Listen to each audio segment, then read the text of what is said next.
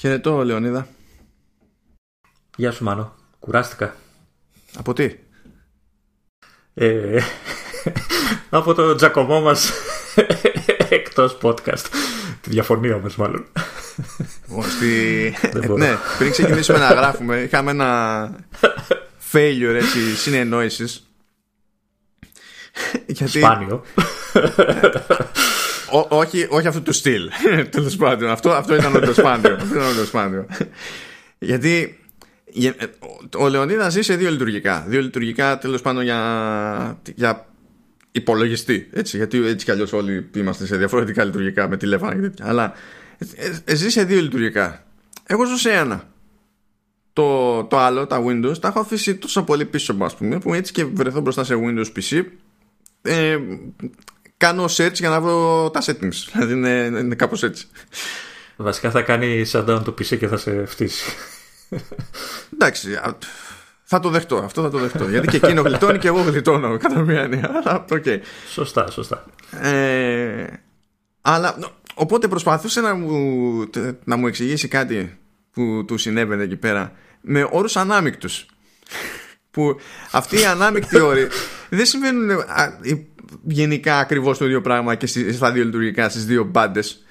και υπήρξε ένα επικό έτσι failure in communication αλλά σε αντίθεση με το Star Wars μετά δεν ακολούθησε invasion Καταλαβαίνεις ότι αν δεν κάνω αυτή την εξίσωση κάποιων όρων ε, δεν υπήρχε καμία τύχη να μπορώ να τα χρησιμοποιήσω ταυτόχρονα τα λειτουργικά έτσι Οπότε. Ναι, εντάξει, ναι, αυτό, αυτό, το Συμπάθαμε.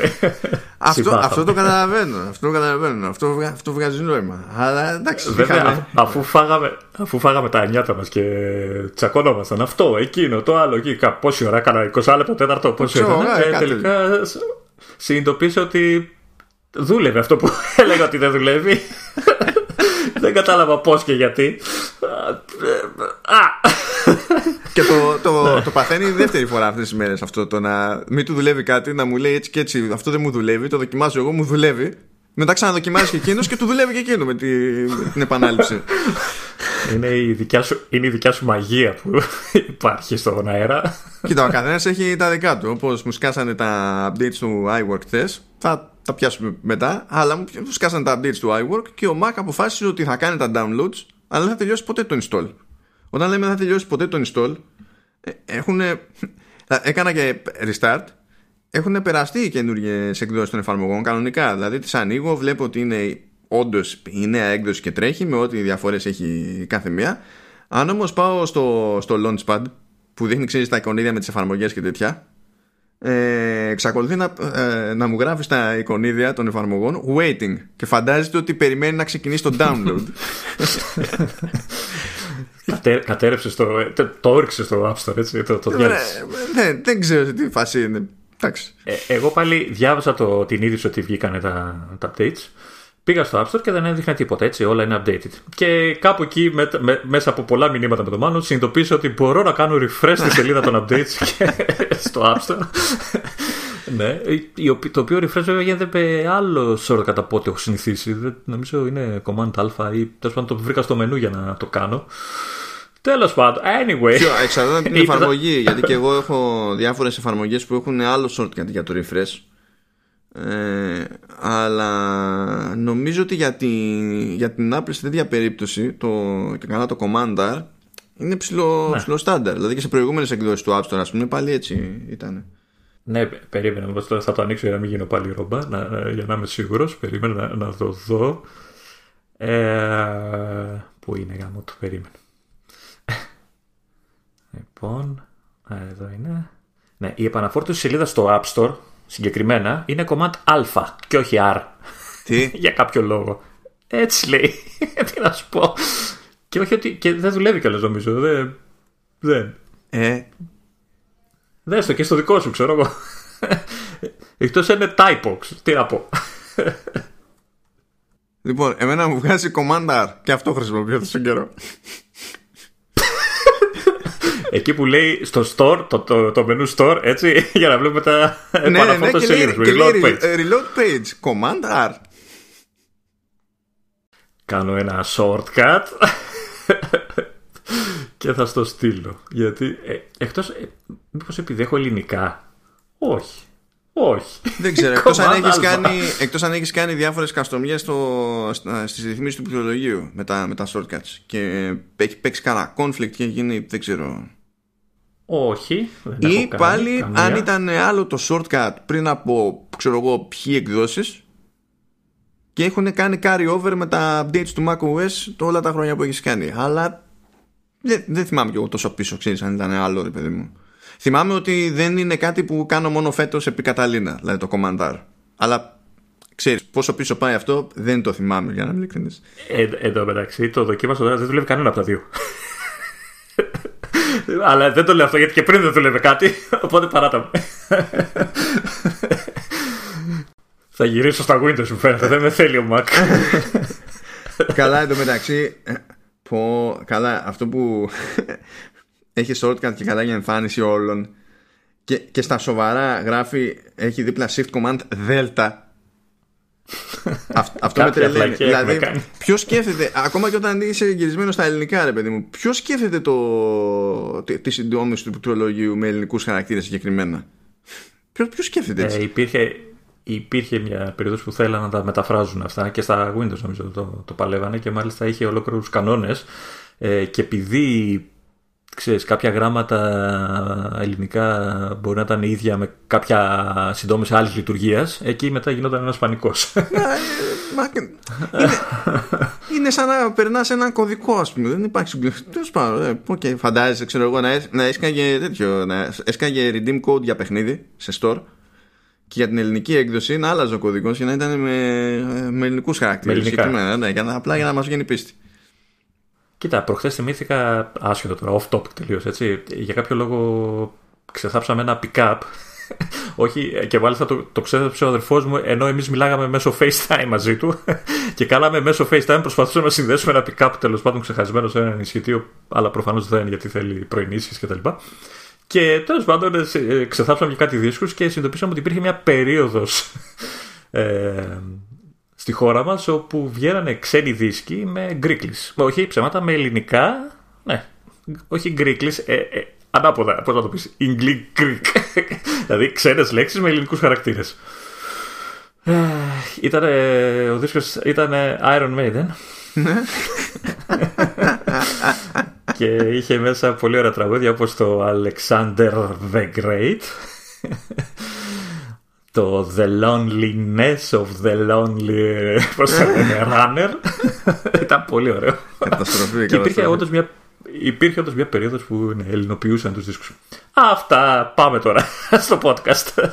Ε, ξεκινάμε με follow-up αγαπητοί ε, και είχαμε κάποιες εκκρεμότητες από το περασμένο επεισόδιο για θέματα έτσι, του κέρσορα που τέλος πάντων. Η Apple έχει κανόνες για, το, για τις αναφορές του κέρσορα και προτιμά να, να μην λέμε γενικά κέρσορα. OK. Okay. Και, κέρσορα, ε, εγώ στο μυαλό μου, δηλαδή έτσι όπως μεγάλωσα, ναι. κέρσορα, κέρσορα έχω το, το, το, το, πραγματάκι του, τη γραμμούλα που είναι στο κείμενο. Ναι, και, και δεν αναφέρομαι. Και αυτοί αυτό εννοούν στη, στην πραγματικότητα. Ναι. Ε... Και, δείκτη, και σαν δείκτη έχω το, το ποντικιού, ρε παιδί μου, το, το, το χεράκι. Ξέρω, ε, ε, έτσι, το, το έχουν, έτσι το έχουν και αυτοί. Έτσι το λένε. Και καλά για να μην σου λέει ότι. OK, okay, μπορείτε, καταλαβαίνουμε, ξέρω εγώ, κέρσορα και τα λοιπά και να εννοείτε και τα, και τα δύο. Αλλά καλύτερο είναι, για προς αποφυγή παρεξηγήσεων, να γίνεστε συγκεκριμένοι. Έχει βγάλει οδηγία γι' αυτό. Αλλά τέλος πάντων. Okay.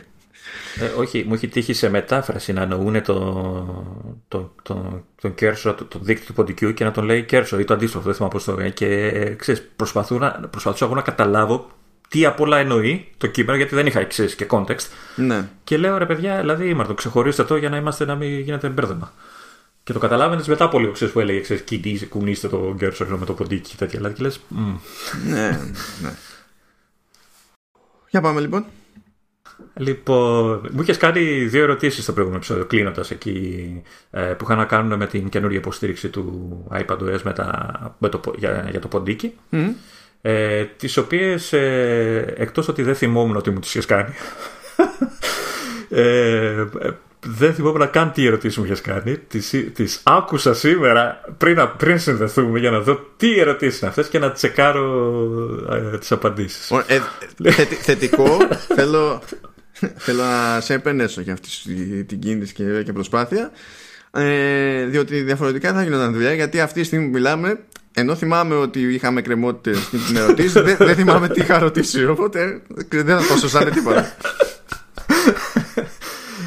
Λοιπόν, η μία ερώτηση ήταν, δεν, ήταν με το, ε, δεν είχε να κάνει με το ποντίκι, αλλά είχε να κάνει με το πληκτρολόγιο.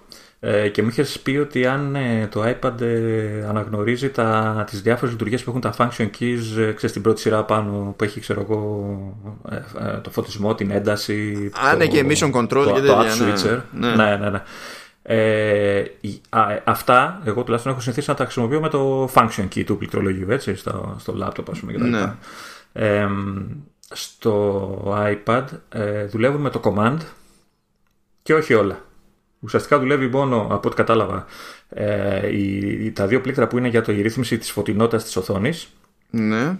και, τα πλήκ, και τα τρία πλήκτρα για την ένταση ήχου. Ε, mute, ε, ξέρεις, low και, lower και πώς το λένε, higher volume. Αυτά τα τρία. Τα άλλα δεν είδα να δουλεύει κανένα. Θα, θα ήθελα να έχει και το όχι το μισό, το, το app switcher ουσιαστικά να είναι σε κάποια από τα πλήκτρα που ε, έχει επάνω. Νομίζω το F3 είναι το F4, ένα από τα δύο είναι που θα μπορούσε να δυστυχιστεί. Δεν δουλεύει, δεν δουλεύουν τα άλλα πλήκτρα. Μόνο αυτά τα. Έστω, έστω πάλι καλά που δουλεύουν και αυτά. Okay. Ε, λοιπόν, και η άλλη ερώτηση ήταν, είχε να κάνει με το ποντίκι και είχε να κάνει και με τη, ε, συνδυαστικά με τη λειτουργία split screen. Ε, μου είχες πει, ρωτήσει αν όταν έχεις δύο εφαρμογές ε, στην οθόνη του iPad ε, αν το ποντίκι κάνει κάποια ένδειξη ε, αλλάζει ξέρω, κάποιο σχήμα και αυτά για να υποδείξει ποια εφαρμογή είναι ενεργή εκείνη τη στιγμή ή και αν δεν την υποδείξει, αν αλλάζει για το σύστημα όντως το ποια είναι ενεργή. Δηλαδή, πες ότι δεν κάνει κάτι, ρε παιδί μου, ότι απλά το σέρνεις από τη μια εφαρμογή στην άλλη. Εκεί αναρωτιέμαι, ε, δηλαδή, μια και το θυμήθηκα όπου το είπες, όπως το είπες, αναρωτιέμαι, αναρωτιέμαι αν επειδή κάνει ξέρεις, το hover προς τα εκεί και καταλαβαίνει το σύστημα ότι είναι εκεί ε, αν νιώθει ότι αν πεις ξέρω εγώ αρχίζω και γράφω εγώ τώρα ή κάνω οτιδήποτε πατάω οτιδήποτε ότι πρέπει να είναι για εκείνη την εφαρμογή και όχι για την προηγούμενη ξέρω εγώ ε, δε, δεν είδα ακριβώς αυτό. Είδα όμως ε, αν ε, κάνει κάποια ένδειξη. Δηλαδή, ε, χωρίζει η οθόνη στα δύο. Ακόμα και όταν κάνεις κλικ σε μία από τις δύο εφαρμογές, δεν ε, ξέρω εγώ, γίνεται πιο ζωντα... έντονο το περιθώριο γύρω-γύρω του παραθύρου για να σου πώς είναι στον Mac που είναι γκρίζο και διάφανο ξέρω όπως το εμφανίζει. Δεν κάνει τίποτα. Δουλεύει βέβαια κανονικά. Δουλεύει κανονικά βέβαια δηλαδή κάνεις κλικ και είναι εκεί που είναι κτλ αλλά δεν κάνει κάποια οπτική ένδειξη αυτό. Τώρα δεν είδα ακριβώς αυτό που είπες δηλαδή να φέρω το mouse χωρίς να πατήσω τίποτα και να δω αν θα γράψει κατευθείαν στο, στην ε, εφαρμογή που είναι από κάτω από το δίκτυ, αλλά δεν νομίζω ότι θα το κάνει. Πάντως, δηλαδή... να στο χαλάσω λίγο. Λες ότι δεν υπάρχει κάποια οπτική ένδειξη στο παράθυρο, ξέρω εγώ, για να καταλάβεις ποιο είναι ενεργό όταν αλλάζεις. Ε, τώρα, συσσαγωγικά αυτό, έτσι. Υπάρχει. Αλλά είναι τόσο μικρή η διαφορά που δεν καταλαβαίνει κανένας ότι έχει γίνει οποιαδήποτε αλλαγή οπτικά, ρε παιδί μου που, τόσο, τόσο που δεν καταλαβαίνει επίσης κανείς γιατί οποιοδήποτε μπήκε στον κόπο να ε, υπάρχει αυτή η διαφορά που είναι τόσο μικρή που δεν είναι λογικό να περιμένεις από άνθρωπο να την πάρει χαμπάρε. Περιμένω να ακούσω. Όχι, τι να, δεν, δεν ξέρω, αλήθεια. Δεν ξέρω. Απλά δεν λειτουργεί. Όποιος σκέφτηκε δηλαδή αυτό και είπε: Ωραία, κάνουμε αυτό, δεν, δεν, ξέρω τι, τι είχε κατά νου. Α, ναι, τέλος πάντων. Ε, εικάζω βέβαια ότι αυτό που θες εσύ δηλαδή να κάνεις hover το δίκτυο και να ενεργοποιείται το παράθυρο ε, ίσως να γίνεται με το, σε συνδυασμό με το, αυτό το, τον έλεγχο παραμονής που λέγαμε τις προάλλες ναι. αλλά εκεί μετά έχεις άλλα, θέματα, έχεις άλλα θέματα Κοίτα αλήθεια είναι ότι και σε Finder σε, σε Mac με το απλό hover δεν αλλάζει το ενεργό παράθυρο έτσι. δηλαδή και καλά δεν είναι ότι το έχουν σύστημα ρε παιδί μου να το, να το σκέφτονται έτσι το πράγμα αλλά είπα μήπως ξέρω εγώ δεν ξέρω, δεν ξέρω τώρα, επειδή έχουν μια τάση αυτή την περίοδο και θάβουν λειτουργίες του ποντικού στο χαμό της προσβασιμότητας, μήπως εκεί μέσα υπάρχει καμιά επιλογή που δεν έχω πάρει χαμπάρι. Δεν ξέρω τι. Ε, ε, αυτά. Δεν, ε, Πάντως πλάκα πλάκα. πλάκα πλάκα. Όλο αυτό που έγινε τώρα ήταν, υπήρχε ως φήμη αλλά ήταν ε, ε, φήμη και καλά για το iOS 14 περισσότερο. Ήταν κάτι που δεν είχε ανακοινωθεί στην παρουσίαση του ε, του iPadOS 13 δεν το είχε τάξει κανένας. Και απλά συνέβη. Ανεξιατικά αυτό είναι λίγο από τα κουφά γενικά της, της φάσης Δε, γιατί δεν τα συνηθίζει η Apple δηλαδή και δεν είναι και καμιά μικρή αλλαγή της πλάκας δηλαδή βάσει και λανσάρισμα προϊόντων πάνω σε αυτή τη, την αλλαγή. Αλλά ναι okay. δεν ξέρω μήπως ε, φοβόταν ότι δεν θα προλάβει το προϊόν και γι' αυτό το είχαν πει ότι θα πάει για το iOS 14 φοβόταν για κάποια καθυστέρηση και τελικά της βγήκε ο προγραμματισμός. Μα δεν είχαν πει τίποτα. Η φήμη έλεγε για το 14 ναι, αλλά και για να το είπε, κάπου θα είδαν κάτι, ρε παιδί δεν μπορεί να μην είδανε. Όχι, ε, το είδανε. Το, το είδανε τέτοιο. Ε, πρώτα απ' όλα είχαν. Και καλά ότι είχε γίνει leak. Το, τα λέγαμε και εδώ πέρα το ότι έχουν, έχει προκύψει από το leak κάποιου κώδικα τέλος πάντων από iOS 14. Ε, αλλά το ότι υπήρχαν εκεί αυτές οι λειτουργίες δεν σημαίνει ότι ξέρεις ποιος ήταν ο προγραμματισμός και είναι από τελικά εκείνα τα πράγματα γίνανε τώρα με το, με το 13.4 αλλά η, η, η, ίδια εταιρεία δεν είχε τάξει τίποτα πουθενά. Δηλαδή... Ίσως βλέπανε αυτές τις λειτουργίες στο iOS 14, αλλά η Apple να τα είχε, να τα είχε ξεσπρογραμματίσει ήδη για το 13.4, οπότε να, ουσιαστικά να βλέπαν παλιές εισαγωγικά λειτουργίες του iOS 14. Ναι, ουσιαστικά αυτό συνέβη. ουσιαστικά αυτό συνέβη, αλλά το περίεργο είναι το ξέρεις το, ότι δεν το είχε επικοινωνήσει καθόλου καν ως στόχο για το iOS 13 η, η Apple. Βέβαια υπήρχε καπνός από την άποψη ότι είχαν ήδη σκάσει ε, πώς το λένε, ειδήσει άρθρα για πληκτρολόγια με trackpad στο iPad. Είχαν βγει πριν γίνει όλος ο χαμός, πριν να ανακοινωθεί και η, επίσημη υποστήριξη. Ε, δηλαδή η Bridge νομίζω ε, είχα διαβάσει καιρό ότι ετοιμάζει τέτοιο πληκτρολόγιο ε, και ίσως ξέρεις, κάτι ξέρατε. Ναι, OK. Okay. Και πάλι το, το point μου είναι, είναι άλλο. Αυτοί μπορεί να τα ετοιμάζουν. Δεν ξέρεις για πότε τα ετοιμάζουν, ούτε αυτοί που ετοιμάζουν τα προϊόντα τους. Ε, και δεν θυμάμαι άλλη χρονιά να έχει κάτι τόσο χοντρό σε αλλαγή παύλα προσθήκη η Apple και να μην έχει μιλήσει από πριν για αυτό. Θυμάμαι πολλές φορές, ειδικά τα τελευταία χρόνια, να έχει μιλήσει για κάποια πράγματα που δεν προλαβαίνει να τα βγάλει στο λανσάρισμα και μετά έρχονται σε δόσεις. Όπως ήταν τώρα και το και το folder sharing στο, στο iCloud. Δηλαδή ήρθε τώρα, αλλά ξέραμε από το καλοκαίρι ότι ήταν στο μενού. Ε, ενώ η υποστήριξη γενικότερη στο σύστημα τέλος πάντων για, για mouse ήρθε τώρα και η Apple το μόνο που είχε πει για iOS 13 ήταν για μερική υποστήριξη ως accessibility feature. Δεν είχε πει τίποτα άλλο. Δεν είχε, ε, πραγματικά δεν είχε μιλήσει. Η πρώτη φορά που είπε ναι, υφίσταται να πάρτε το να update, ξέρω εγώ, ήταν με τη. Ούτε, καν όταν είχε βγει η beta για, για testing έμπαινε στη διαδικασία και το έλεγε αυτό. Ήρθε με τις ανακοινώσεις των προϊόντων.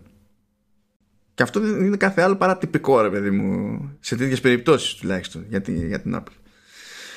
Anyway, Ευχάριστη ήταν η ναι. έκπληξη. Ναι, ναι, ξεκάθαρα, ξεκάθαρα.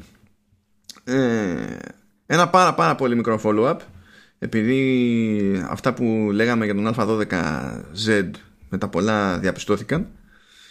Ε, το notebook check έκανε εκεί πέρα τη ψαχτική του και προκύπτει ότι ο α12z είναι ακριβώς ο α12x και η μόνη διαφορά είναι ότι έχει έναν ενεργό πυρήνα παραπάνω στη GPU που και πριν υπήρχε αυτός ο πυρήνας στο X αλλά για πρακτικούς λόγους τέλος πάντων που έχουν να κάνουν με την παραγωγή, το κοστολόγιο κτλ ήταν ανενεργό, δεν λειτουργούσε ποτέ. Ούτε μπορεί να ενεργοποιηθεί αυτό κατόπιν εορτή. Ε... Με, με πρόλαβες τώρα, αυτό ήθελα να σε ρωτήσω. Αν υπάρχει δυνατότητα ενεργοποίησης του. όχι, δηλαδή στην ουσία τι γίνεται; Ε, αυτό συμβαίνει γενικότερα, ρε παιδί μου, με, του, με, τα, με τα chips. Λες ότι ωραία, αυτό είναι σχεδιασμένο έτσι. Εγώ θα δεχτώ όμως ως αποδεκτό αυτή την κατάσταση και οποιοδήποτε chip λειτουργεί σε αυτή την κατάσταση για μένα είναι ok. Αυτό σημαίνει ότι κάποια chips κάπου στη χάση και στη φέξη μπορεί να την παλεύανε να λειτουργήσει και παραπάνω.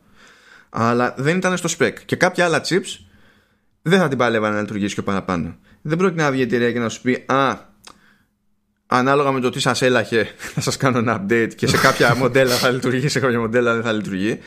Και έτσι στην ουσία βελτιώνεται η απόδοση της παραγωγής γιατί ε, στοχεύοντας σε ένα πυρήνα λιγότερο να λειτουργεί στην πράξη είναι μεγαλύτερο το ποσοστό των chips που δεν πάνε για φούντο.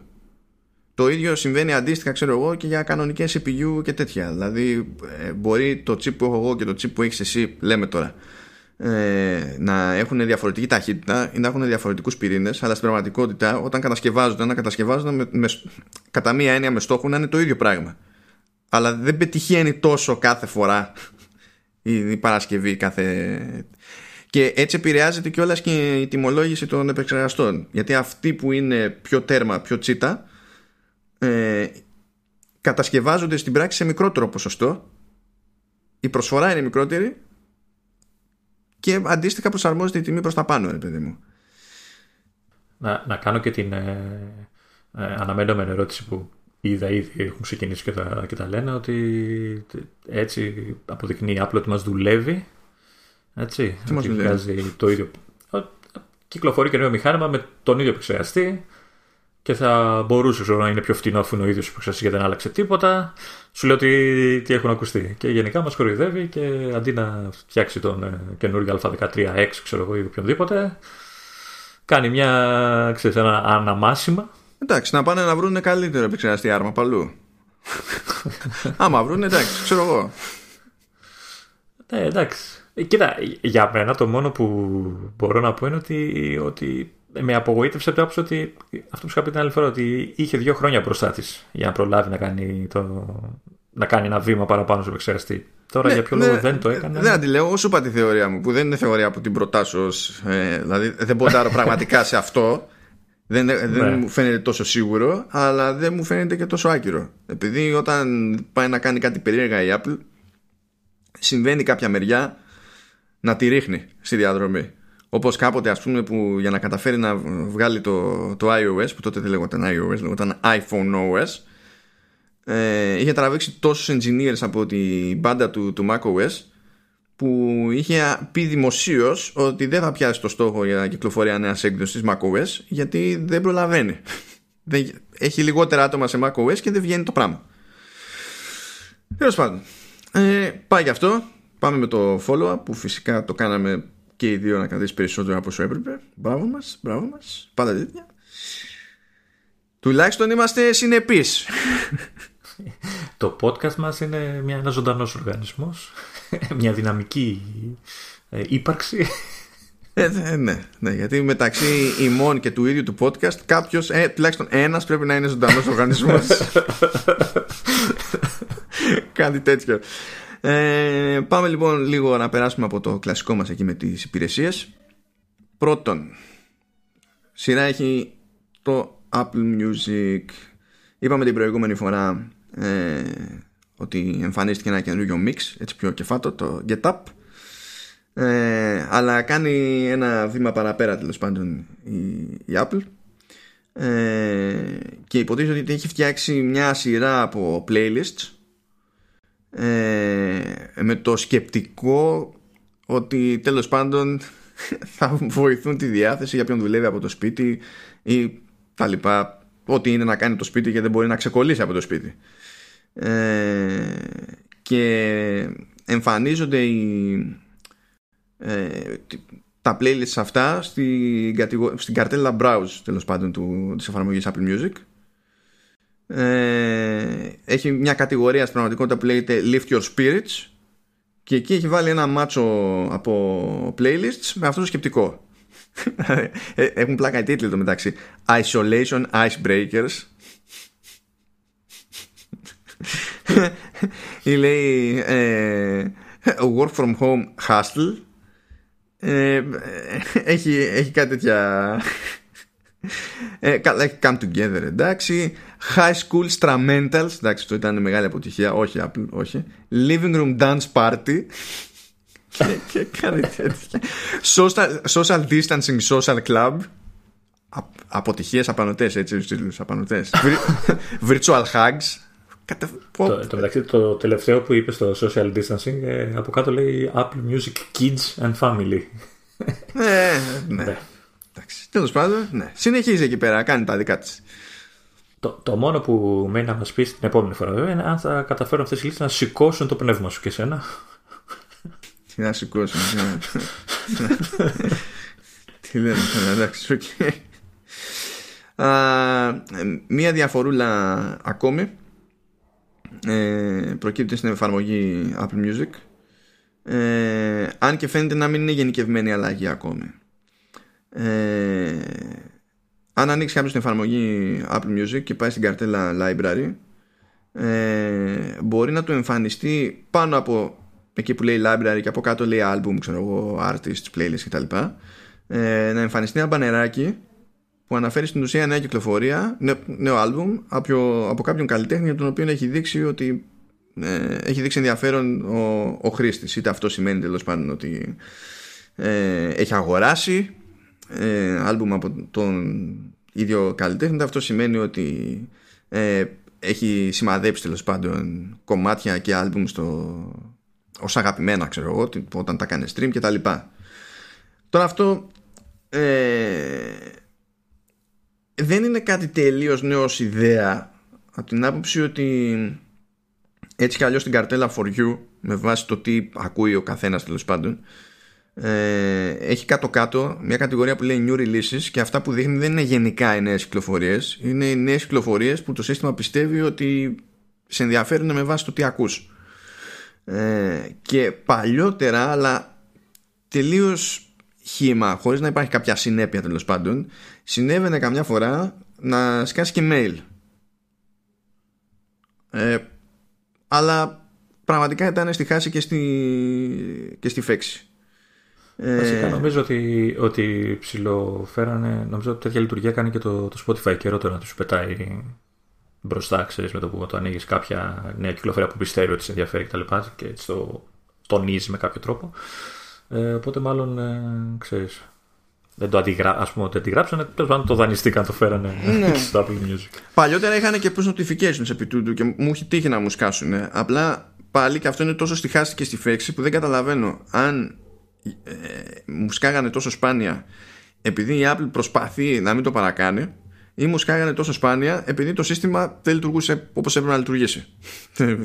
δεν, ε, δεν έχω και εντύπωση ότι κάτι αντίστοιχο έχει και το Spotify.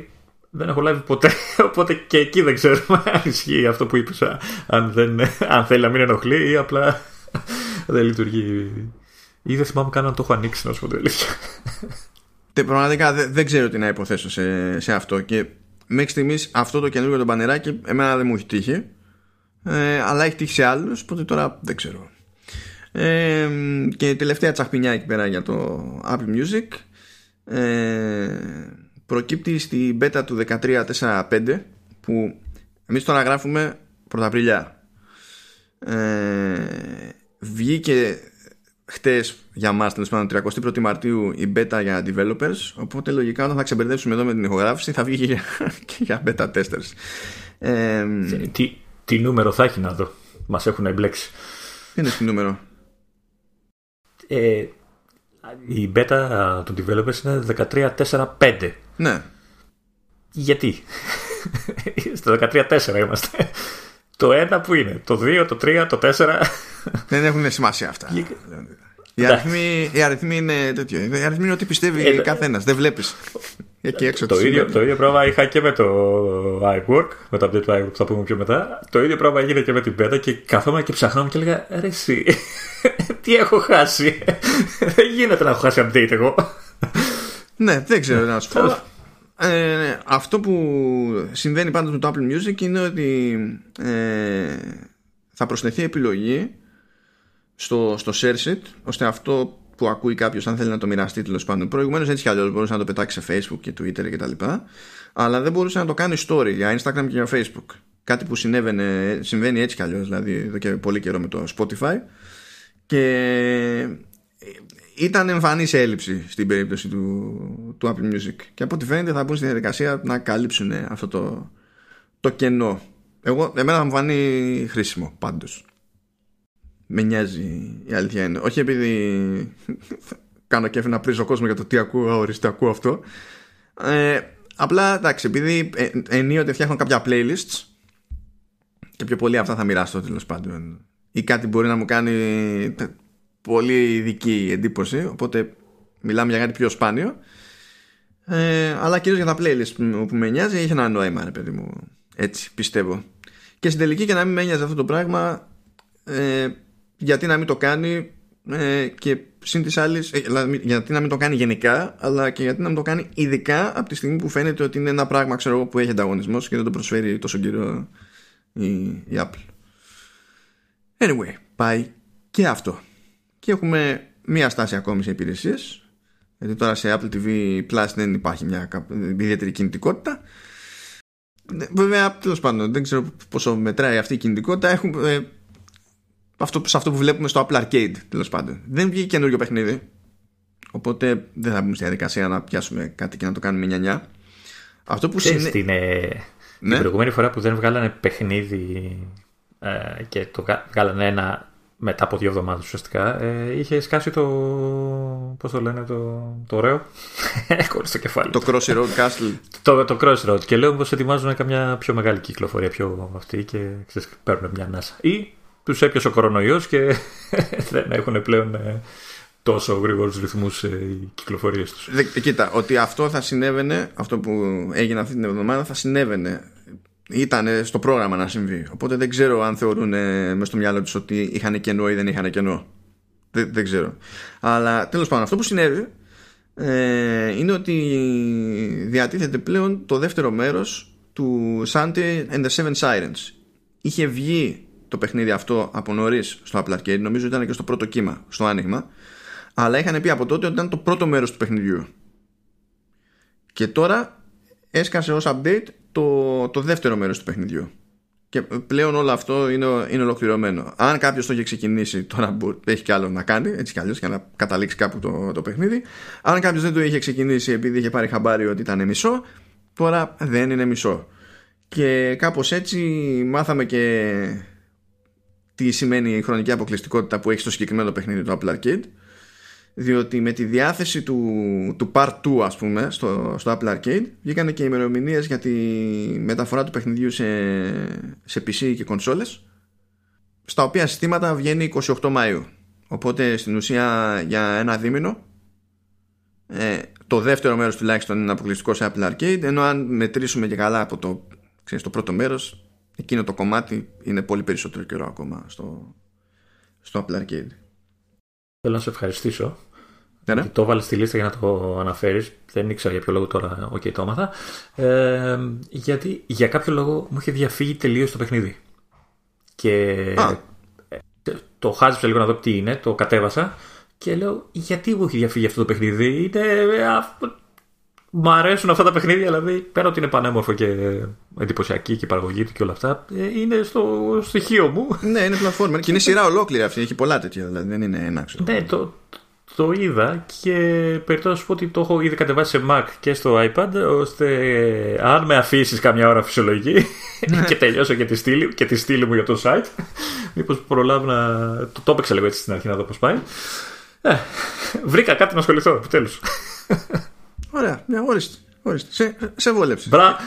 Ευχαριστώ Μάνο. Άρα για σένα δεν, ήταν, ε, δεν είχε κενό το πρόγραμμα για Apple Arcade. Όχι, όχι, όχι. όχι, όχι. Ορίστε, ορίστε. Μια χαρά. Ε, πάμε λοιπόν παρακάτω. Ε, προέκυψε ένα support document από την Apple για ένα θέμα που δεν είχε ακουστεί ιδιαίτερα. Και βέβαια είναι για συγκεκριμένο σενάριο. Λέει για την περίπτωση που κάποιος ε, τρέχει Windows 10 ε, σε, σε Mac που έχουν GPU από την AMD και λέει ότι σε κάποιες περιπτώσεις η δεξιά μεριά της οθόνης κάνει flicker όταν τρέχεις Windows. Ε, ή μπορεί, μπορεί ε, να ξεκινήσει και από ένα βήμα πριν πριν καταφέρει κάποιος να περάσει Windows 10 ξεκινώντας δηλαδή από bootcamp και τέτοια για να καταλήξει κάποια στιγμή να τα περάσει και να σκάσει ειδοποίηση τέλος πάντων ότι ε, ο, ο συγκεκριμένος Mac δεν είναι έτοιμος ξέρω για Windows 10 επειδή υπάρχει, είναι παλιός ο driver της GPU της AMD τώρα δεν είναι ότι ε, η Apple έχει έτοιμη λύση σε αυτό το θέμα αυτό που προτείνει είναι να κάνει install ο χρήστη σε νότερου drivers για AMD GPU. Και αν δεν υπάρχουν. Και αν δεν υπάρχουν, προτείνει ως workaround να χρησιμοποιηθεί εξωτερικό monitor και να ρίξουν την, την ανάλυση. Ειδικά προφανώς δεν είναι ε, ιδανική αυτή η λύση. Αλλά... Πιθανότατα θα υπάρξουν σύντομα. θα τους βάλει να, να φτιάξουν. Ε, μα θα, θα πρέπει να βγάλουν ένα driver. Γιατί τώρα τι γίνεται, ο, ο, οι drivers που σκάνε σε Mac είναι νομίζω ψηλοκοινή δουλειά. Δηλαδή ε, κάνει δουλειά η. Να μου πεις περίεργο είναι αυτό, να τέλος πάντων. Κάνει δουλειά η AMD, κάνει δουλειά και η Apple. Και τεστάρει και η Apple κτλ. Αλλά τους drivers της AMD για GPU σε Windows ε, προφανώς δεν περνάνε από την ίδια διαδικασία. Οπότε δεν ξέρω μήπως έχει παιχτεί κάποιο, τι ξέρω εγώ, με κάποια έκδοση που σε αυτό το κόμπο ειδικά ξέρω εγώ σε Windows 10 σε Mac τη βλέπει κάπως ή να παίζει config με τον installer. Πραγματικά δεν έχω ιδέα τώρα σε αυτή την περίπτωση. Ε... βέβαια λέει ότι επειδή λέει να χρησιμοποιήσετε εξωτερικό monitor και να ρίξετε την ανάλυση. Και καλά να ρίξετε να... στην ουσία η GPU σε εκείνη τη φάση δεν προσπαθεί να λειτουργήσει ξέρεις σε τύπου ρέτινα σε τέτοιες πυκνότητες. Το οποίο φυσικά λέει δεν μπορεί να γίνει σε Apple Pro Display XDR και τα ultra fine monitors της LG γιατί εκεί έχεις ανάλογες πυκνότητες. Οπότε πρέπει να συνδέεται αυτό μέσα σε όλα και με, τη... και με την ανάλυση. Δηλαδή από μια ανάλυση και κάτω να μην σημαίνει αυτό το πράγμα και από μια ανάλυση και πάνω να χάνει την μπάλα. Χαριτωμένο. Ε, αυτά τώρα είναι Windows που τρέχουν μέσω του Bootcamp, έτσι, γιατί στο παράλληλο και αυτό δεν νομίζω να έχει τέτοια θέματα γιατί έχει δικιά του δικούς drivers κτλ. Ε, ε, έχω καταλάβει ότι, το, ότι αυτό που λες για τους drivers ότι δεν είναι μόνο θέμα AMD, είναι και της ε, Apple γιατί κάνει, όταν κάνει update ας πούμε το bootcamp και όλα αυτά πειράζει πράγματα και στο, στην λειτουργία του bootcamp που μπορεί να επηρεάσουν μετά τη λειτουργία των Windows. Και δεν ξέρω μήπως είναι ένας συνδυασμός, ξέρεις, των δύο. Και μπορεί. από τη μεριά της AMD και από την Apple. Μπορεί, δεν ξέρω, ας πούμε αλήθεια. Γιατί είναι, έχει αρκετά, αρκετούς κρίκους τώρα συγκεκριμένη αλυσίδα και δεν ξέρω, δηλαδή δεν είναι από τις περιπτώσεις που ακούς και λες «Α, λογικά είναι αυτό». Μπορεί να είναι ένα μάτσο πράγματα. Και συνεχίζουμε με προβληματάκια. Ε, ε ναι. Πε, περίεργο, δεν. Αυτό τώρα κανονικά υποτίθεται ότι δεν έπρεπε να είχε μαθευτεί γιατί προέκυψε από εσωτερικό έγγραφο που έχει μοιραστεί από την Apple στους παρόχους τεχνικής υποστήριξης με τους οποίους συνεργάζεται. Α, αλήθεια. Ωραία. Ναι. Και λέει τέλος πάντων ότι ε, κάποιοι χρήστες ε, που είναι σε iOS 13 και iPadOS 13 ε, μπορεί να αντιμετωπίσουν κάποια προβλήματα με την ενεργοποίηση του, του personal hotspot. Στην ουσία μιλάμε για τη λειτουργία που χρησιμοποιείται η σύνδεση δεδομένων μέσω δικτύου κινητής που έχει μία συσκευή ή άλλη συσκευή και φτιάχνετε Wi-Fi hotspot στην οποία, στο οποίο μπορεί να συνδεθεί άλλη συσκευή ρε παιδί μου και να τραβάει εκεί ε, δεδομένα ε, στην ουσία τους λέει ότι έχει παρατηρηθεί αυτό και λέει στους σερβισάδες ότι έχετε το νου σας γιατί λογικά θα σας κάσουν ξέρω εγώ περιπτώσεις που έχουν αυτό το θέμα ε, και σε τέτοιες περιπτώσεις μπορεί γενικά λέει, να υπάρχει κάποιο θέμα, να έχει παρατηρηθεί κάποιο θέμα από τον χρήστη με, τη, με τον data performance λέει. Και υποτίθεται ότι κάποια τέτοια παράπονα είχαν αρχίσει να προκύπτουν από το 13.1.2. Τώρα αν μιλάμε ακριβώς για το ίδιο θέμα ή όχι δεν ξέρω. Και υποτίθεται ότι σε τέτοιες περιπτώσεις ε, αυτό προτείνει η Apple είναι να κάνουμε μία off στο personal hotspot και μετά πάλι on είναι sophisticated έτσι, η λύση αυτή, είναι ολόκληρη διαδικασία. Πάλι, πάλι καλά που δεν είπε ρίξτε μια σφαλιάρα στην οθόνη.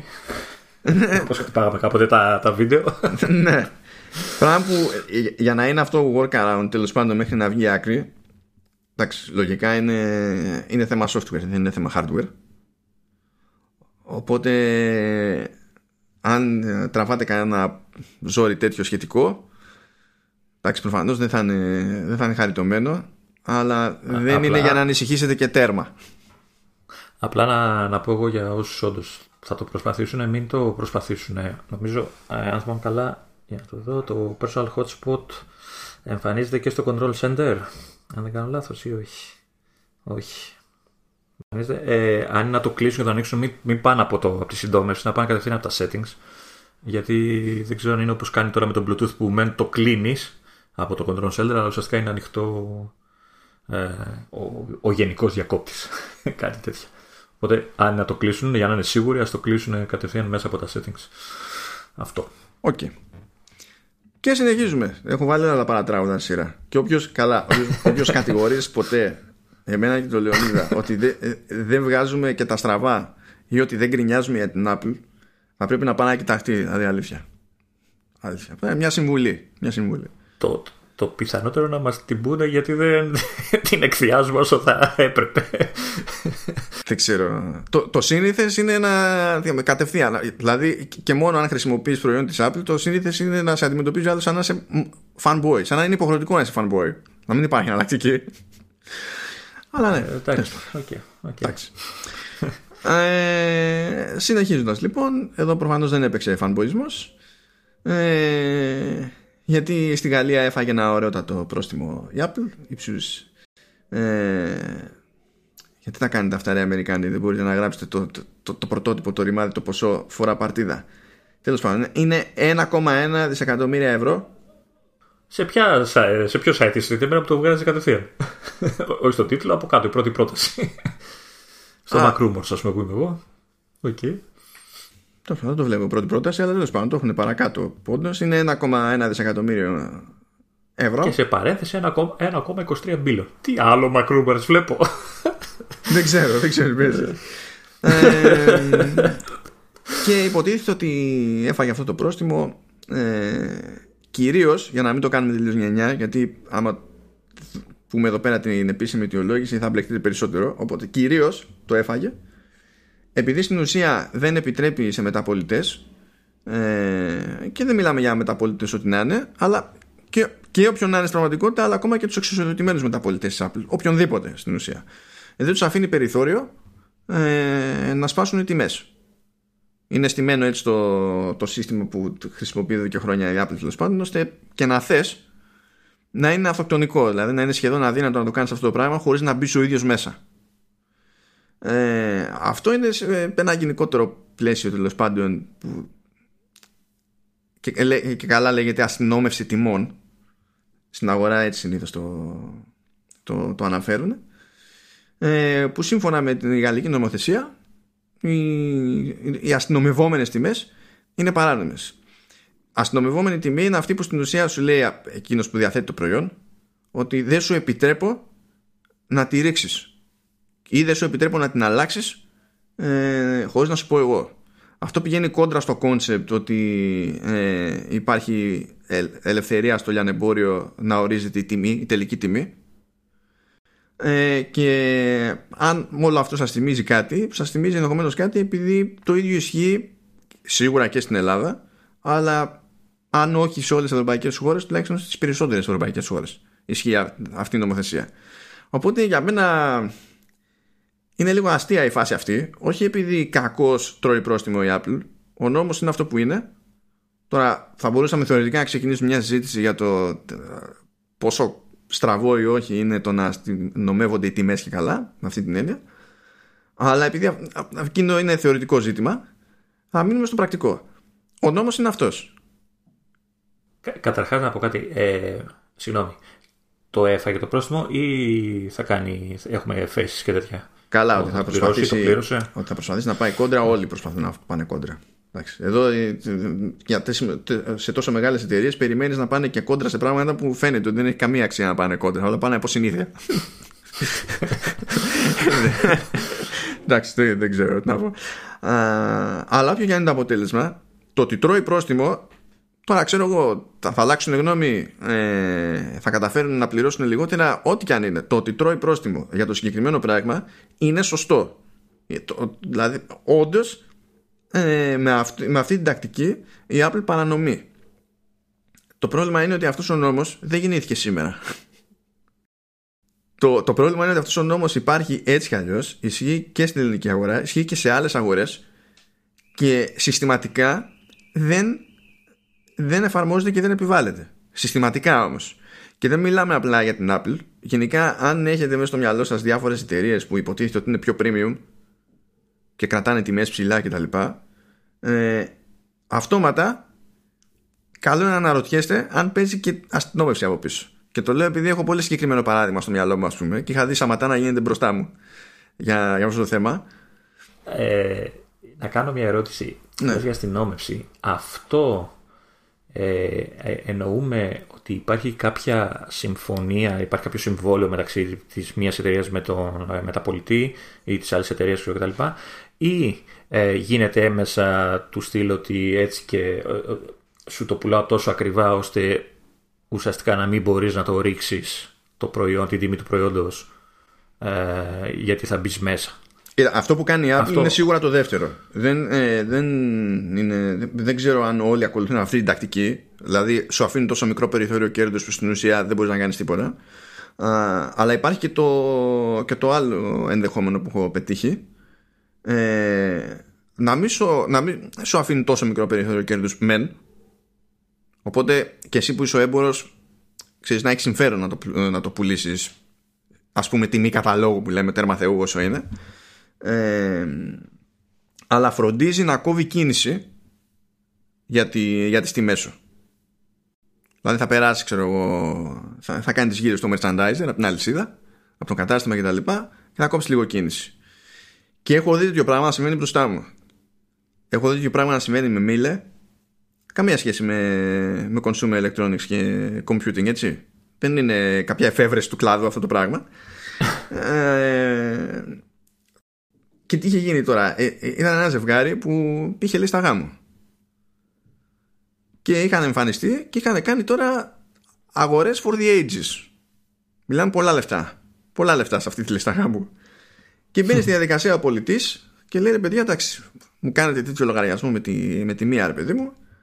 Ε, όπου μπορώ να κόψω και λίγο από εδώ, λίγο από εκεί για την, για την ιστορία. Και έτυχε σε εκείνη τη φάση να υπάρχει άνθρωπος της Μίλε κοντά. Και μόλις πήρε χαμπάρι ότι έβαλε ποσοστό έκπτωσης και σε προϊόν Μίλε ξεκίνησε μανούρα. Και αναγκάστηκε ε, ο έμπορος να πάρει πίσω τη, την έκπτωση ειδικά για τα προϊόντα της Μίλε και εκεί έπαιζε και φάση και πιο τσαμπουκά στο στείλω ότι ε, έτσι και επιμείνεις δεν σου ξαναστέλνω προϊόντα Κλασικός τσαπουκά. Ναι, ναι, ναι, ναι, ναι, ναι, Deal with it. Είναι, είναι αυτό. Όλο αυτό, όλο αυτό που περιγράφω τώρα είναι στην ουσία το ίδιο φαινόμενο παρότι η Apple το κάνει με διαφορετικό τρόπο, ας πούμε. Ε, και είναι αιώνες και αιώνες παράνομο σε διεθνές επίπεδο. Το θέμα είναι γιατί συντηρεί, δηλαδή γιατί δεν ε, παραπονιούνται οι καταστηματάρχες ή δεν ξέρω τι, ποιος θα μπορούσε να ε, γιατί ουσιαστικά αυτούς ε, ζημιώνει, έτσι, ναι. Γιατί άλλο να, να πουλήσεις, ξέρω εγώ, δύο iPad και άλλο να πουλήσεις πέντε. Στην περίπτωση της, στην περίπτωση της Apple ε, σίγουρα ζορίζονται. Γιατί έτσι κι αλλιώς δηλαδή, θα πουλήσουν ένα προϊόν της Apple και ξέρουν ότι δεν τους μένει σχεδόν τίποτα από τη, από τη μεταπόληση. Γι' αυτό προτιμούν προφανώς να πουλήσουν και οτιδήποτε άλλο, αξεσουάρ, ξέρω εγώ, ιστορίες και τέτοια, γιατί εκεί πέρα έχουν άλλο περιθώριο κέρδους. Ε, αλλά στο συμπληρωματικό παράδειγμα, ξέρω εγώ, που έφερα για την περίπτωση της Μίλε, που αυτό τώρα είναι περιστατικό πριν από χρόνια. Αν έχει αλλάξει κάτι, να με συγχωρήσει η Μίλε. Να πάρει τα προϊόντα της πίσω δεν γίνεται γιατί δεν πουλάω προϊόντα Μίλε. να γίνει. Ε, αλλά σε αυτό ήμουν μπροστά. Δεν υπάρχει, δεν άκουσα και νομίζω και τα λοιπά. Ήμουν μπροστά. Ξέρω και τα άτομα και στις δύο μπάντες. Οπότε δεν. Τέλος πάντων, εκεί δεν είναι ότι σου τσακίζει το περιθώριο κέρδους δεν, δεν τους άφηνε μικρό περιθώριο κέρδους. Δηλαδή, ο, ο έμπορο πουλώντας την προτινόμενη τιμή από τη Μίλε έβγαζε και παραπάνω. Οπότε, ξέρεις. Απλά το, τον εμπόδισε σε αυτή την περίπτωση να κάνει δημόσιες σχέσεις για να χτίσει μια σχέση και μια τέλος πάντων ξέρεις, πίστη εκεί στο, στον πελάτη. Να ικανοποιήσει λίγο περισσότερο τον πελάτη που ήταν και καλός και έδωσε λεφτά κτλ. Ε, ναι. Γιατί γίνεται. Γιατί το θέλουν αυτό το πράγμα οι μεγάλες εταιρείες. Γιατί μια Apple ή μια δεν ξέρω, Miele το κάνει αυτό το πράγμα. Τι, τι έχει να κερδίσει από αυτό το πράγμα; Είναι εντύπωση. εντύπωση. Ότι και καλά εμένα τα προϊόντα μου αξίζουν τόσο; Ναι, ναι. Είναι τόσο και, καλά. Και δεν είναι σαν τον άλλον που περνάει λίγος καιρός και μετά καταποντίζονται σε τιμές. Χωριά βέβαια ότι ε, έτσι έχουν το περιθώριο, πώς να σου πω, σε βάθος χρόνου όταν φτιάχνουν ένα προϊόν για μεγάλο χρονικό διάστημα πούμε, και κρατάνε σταθερή τιμή ε, σιγά σιγά πέφτει για αυτούς και το κόστος της παραγωγής έτσι. οπότε ε, εν καιρό ανεβαίνει και το δικό τους περιθώριο κέρδους. Αλλά κυρίως το ζήτημά τους ε, είναι, είναι θέμα εντύπωσης.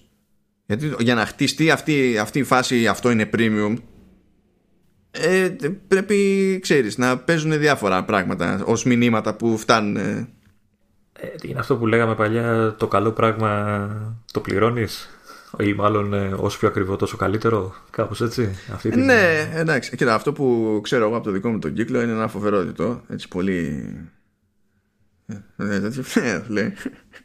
Ε, το ακριβό είναι, είναι φθηνό και το φθηνό το τρώνε οι σκύλοι. Δεν φταίω, δεν φταίω. Ε, και η άλλη μου ερώτηση είναι πώς καταφέρνουν άλλα καταστήματα πιο μικρά ίσως, να, ειδικά σε προϊόντα Apple, να, να βρίσκεις καλές, πολύ καλύτερες τιμές από τη καταστήματα τα εξουσιοδοτημένα ή τα ξέρω, μεγάλες αλυσίδες και τέτοια. Ε, για να μην αναφέρω γνωστό site τέτοιων καταστημάτων που συλλέγει τέτοια καταστήματα. Ε, ναι, γιατί ε, Καλά, αυτό μπορεί να το πεις. Δεν είναι τέτοιο, είναι ένα, ένα απλό γεγονός. Φαντάζομαι ότι εννοείς γενικά σκουτζομάγαζα και τέτοια. Ναι. Ό,τι ε, και αν σημαίνει αυτό για περίπτωση.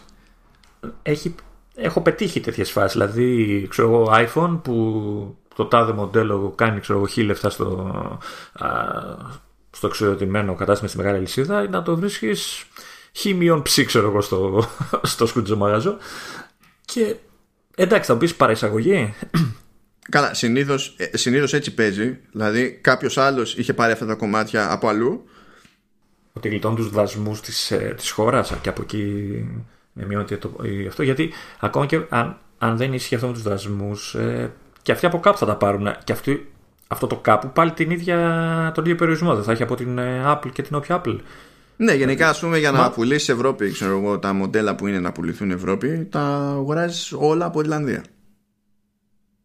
Αν όμως εγώ δεν είμαι εκείνος που αγοράζει κατευθείαν από την Apple και αγοράζει κάποιος άλλος για την Apple, αυτός ο ενδιάμεσος πρέπει να φαίνεται cool στην Apple ώστε να συνεχίσει να το πουλάει.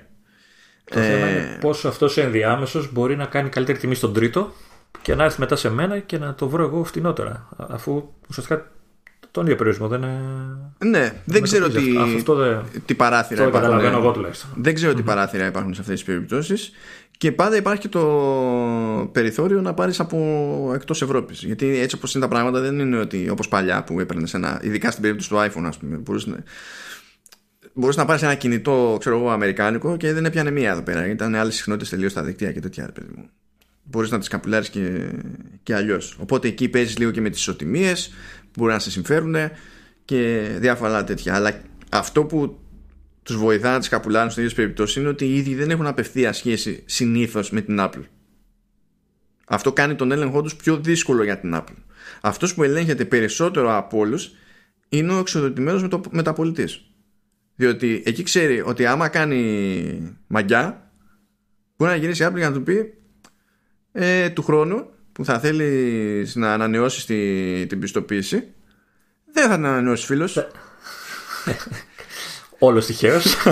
ναι, ναι. Και από εκεί που θα είχες μάθει τόσα χρόνια να είσαι authorized, θα μάθεις πώς είναι η ζωή να είσαι unauthorized. Δεν θα έχεις προτεραιότητα σε τίποτα. Και, και, και, και, και, και. φυσικά ο άλλος φύγεται. Να σου πει να πάω να κάνω τέτοιο πράγμα, καταστραφώ. Είναι ωραίο, που όχι δεν είναι ωραίο. Είναι πρωτότυπο, που όχι δεν είναι πρωτότυπο. Και. Εντάξει. Γι' αυτό μάλλον ε, και βλέπουμε κατά περίοδου όπως νομίζω και τώρα τρέχει. Ε, ξέρεις, κατά που λένε προσφορά το, το iPad, ξέρω εγώ, τόσα λεφτά κάτω και ξέρεις, κάνεις μια περιήγηση στο δίκτυο και βλέπεις ότι όλη την ίδια προσφορά ταυτόχρονα την έχουν, ξέρεις, όλοι ρε παιδί μου. είναι, προφανώς είναι μιλημένη και αυτή η προσφορά. Δεν είναι δηλαδή του καταστήματος. Του, είναι, είναι και σαν κάτι άλλο. Γενικά γίνονται διάφορες παρανομίες. Ε, γενικότερα σε τέτοια θέματα. Π.χ.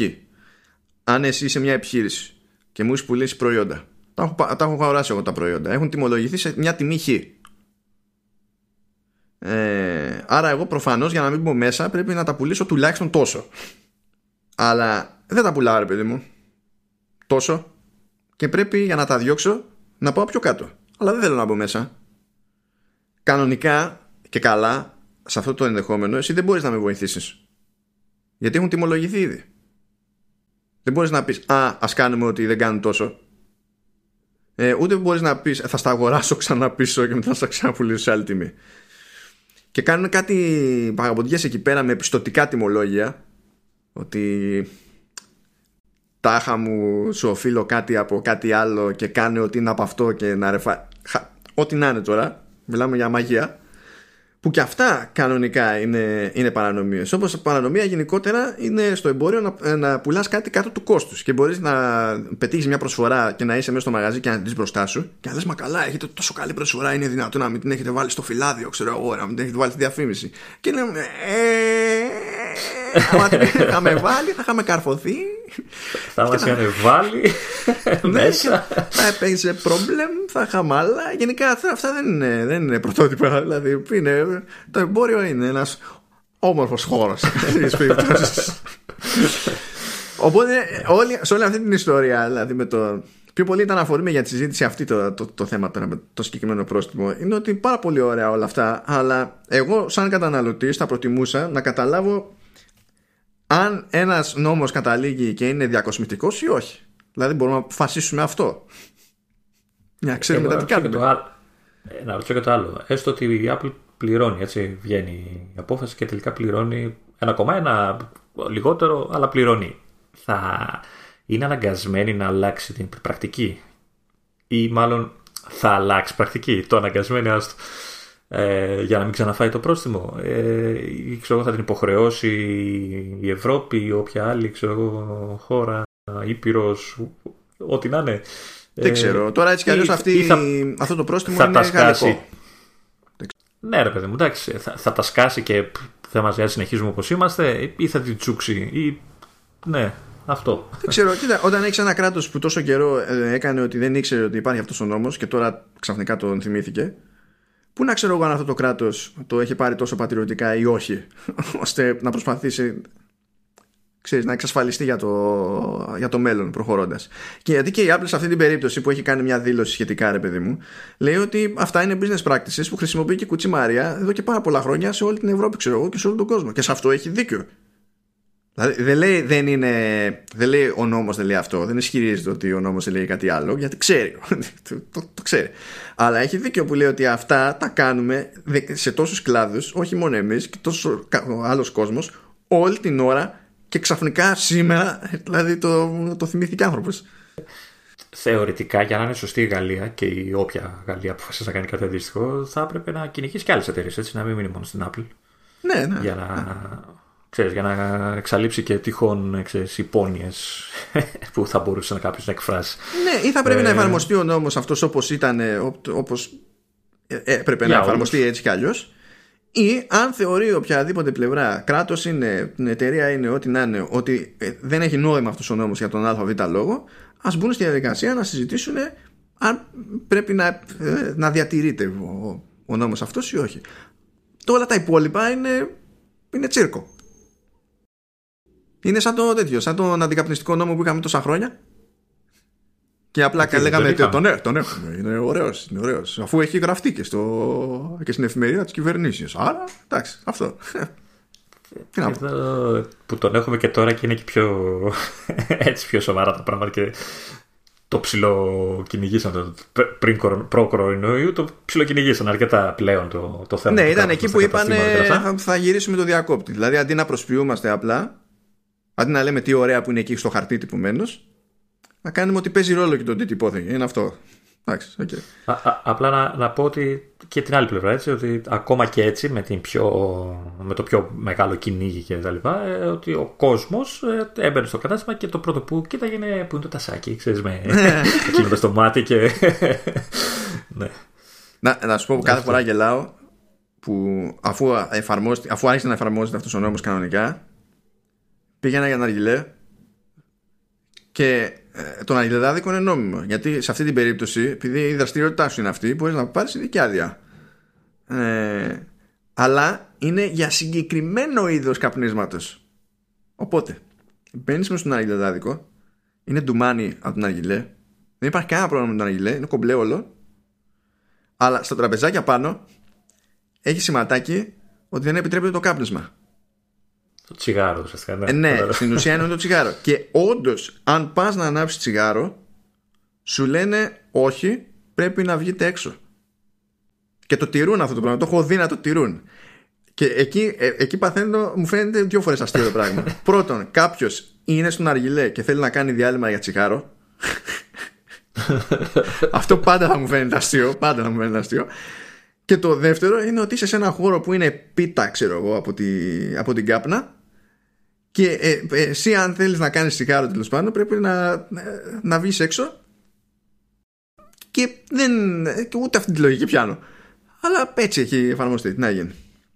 Υπάρχει και ένα τρίτο αστείο Βέζος και Ναργιλέ ναι, αυτό είναι, αυτό είναι πάντα αστείο.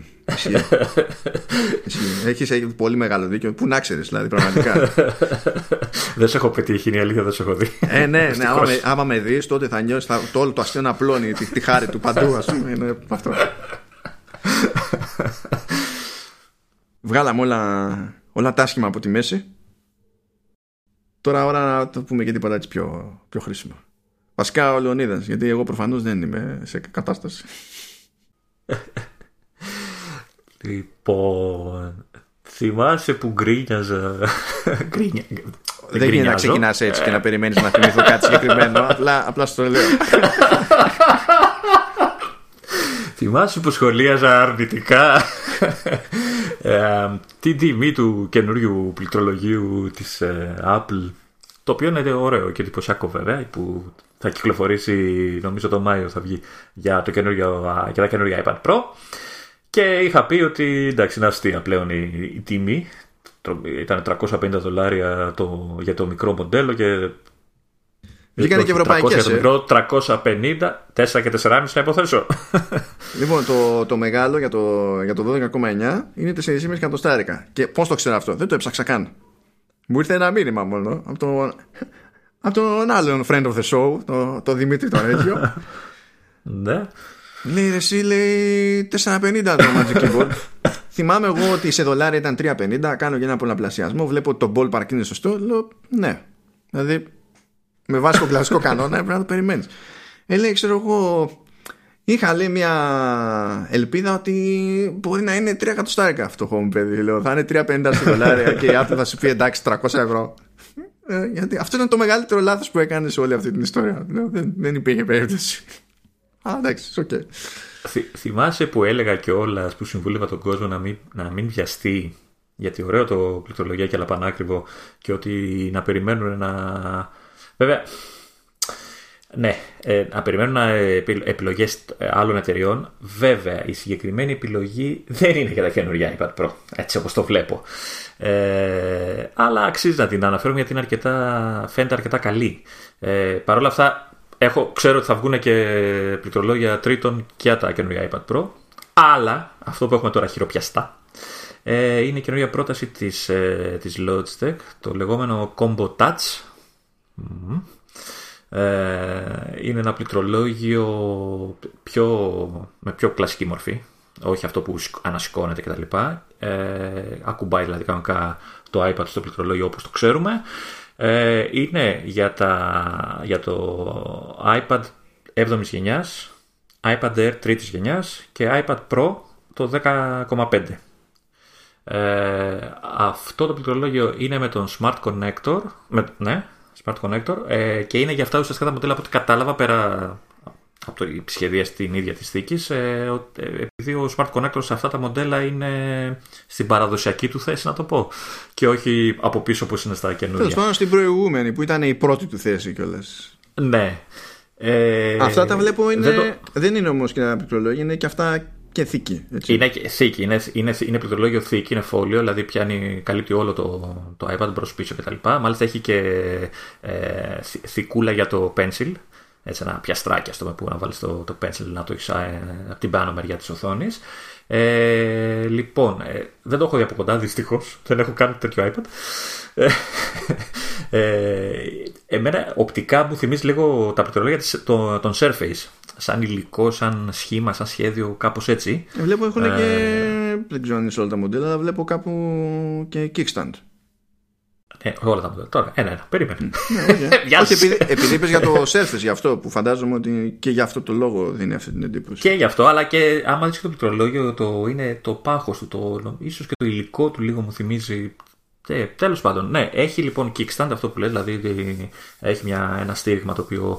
Ε, αυτοί το λένε any, any πώς το λέει, κάτσε να σου πω ακριβώ, any, any, any angle, any angle kickstand. Ουσιαστικά σου δίνει μια γωνία έως 40 μοίρες, ανάλογα με το τι θες να κάνεις. Και από ό,τι καταλαβαίνω, αυτό που εννοούν είναι ότι ε, δεν, δεν ξέρω αν μπορείς να αλλάξεις τη γωνία την όπτωση και σαν πληκτρολόγιο, δηλαδή να, να, να ανοίξει όψε το λάπτοπ, πιο πολύ, πιο λίγο. Αλλά μπορείς να την. Ε, όταν ε, βγάλεις το πληκτρολόγιο γιατί αποσπάται από την ε, θήκη, ε, ξέρεις, να ρίξεις πιο πολύ το kickstand γιατί θες να σχεδιάσεις, ξέρω εγώ. Ή να το μαζέψεις γιατί θες να το κρατήσεις κτλ. Ε, το, αυτό, αυτό που είπα, αποσπάται το πληκτρολόγιο, το οποίο είναι θετικό για μένα γιατί το iPad δεν χρειάζεται πάντα πληκτρολόγιο έτσι, για, δεν, για όλες τις χρήσεις του κτλ. Ε, ναι, και είναι καλό αυτό γιατί παλιά ξέρεις ή το γύρναγε ανάποδα ή το κουβάλαγες όλο μαζί. Έπρεπε να βγάλεις όλη τη θήκη ξέρω, για να φύγει το πληκτρολόγιο από πάνω στις παλιές θήκες, λέω τώρα. Ε, το ίδιο το πληκτρολόγιο έχει trackpad. OK, okay, είναι η καινούργια μόδα. Ε, και μάλιστα αυτό που σου λέγα και εκτός ε, podcast, ε, το συγκεκριμένο trackpad δουλεύει σαν το επίσημο, σαν το Magic trackpad της, της Apple. Δηλαδή έχει όλα τα gestures που ξέρουμε από το Mac και πλέον και από το iPadOS. Ενώ ας πούμε είχα δει ένα βίντεο για ένα δίσκο πληκτρολόγιο από την Brydge το οποίο είχε θέματα, μάλλον δεν υποστήριζε τα, τα gestures με τα τρία δάχτυλα. Το οποίο και ο ίδιος αυτός που έκανε το βίντεο δεν ήξερε αν αυτό θα διορθωθεί στο μέλλον με κάποιο update ή δεν ξέρω τι. Η Logic λέει και η ίδια το ότι υποστηρίζονται όλες οι χειρονομίες κτλ. Τα πλήκτρα είναι έτσι απλωτά, έτσι μεγάλα όπως τα, ξέρω, όπως τα έχουμε συνηθίσει τα τελευταία χρόνια. Είναι με, ψαλίδια, καλό αυτό. Ε, είναι φωτιζόμενα, έχουν έως 5 επίπεδα φωτισμού. Υπάρχει ε, σειρά με shortcuts ε, για iOS κτλ. Ε, δεν ξέρω τι άλλο θες να σου πω ακριβώς. Ε, έχει αυτό που σου λέγα πριν με τις γωνίες ότι υποστηρίζει τέσσερις λειτουργίες ε, χρήσης. Η μία είναι η πληκτρολόγηση. Φανταζόμαστε πως το τοποθετεί το, το όλο set. Υπάρχει η λειτουργία προβολής, δηλαδή η θέαση αυτή που κρατάς ουσιαστικά το, το iPad στα χέρια όπως το κρατάς και χωρίς πληκτρολόγιο.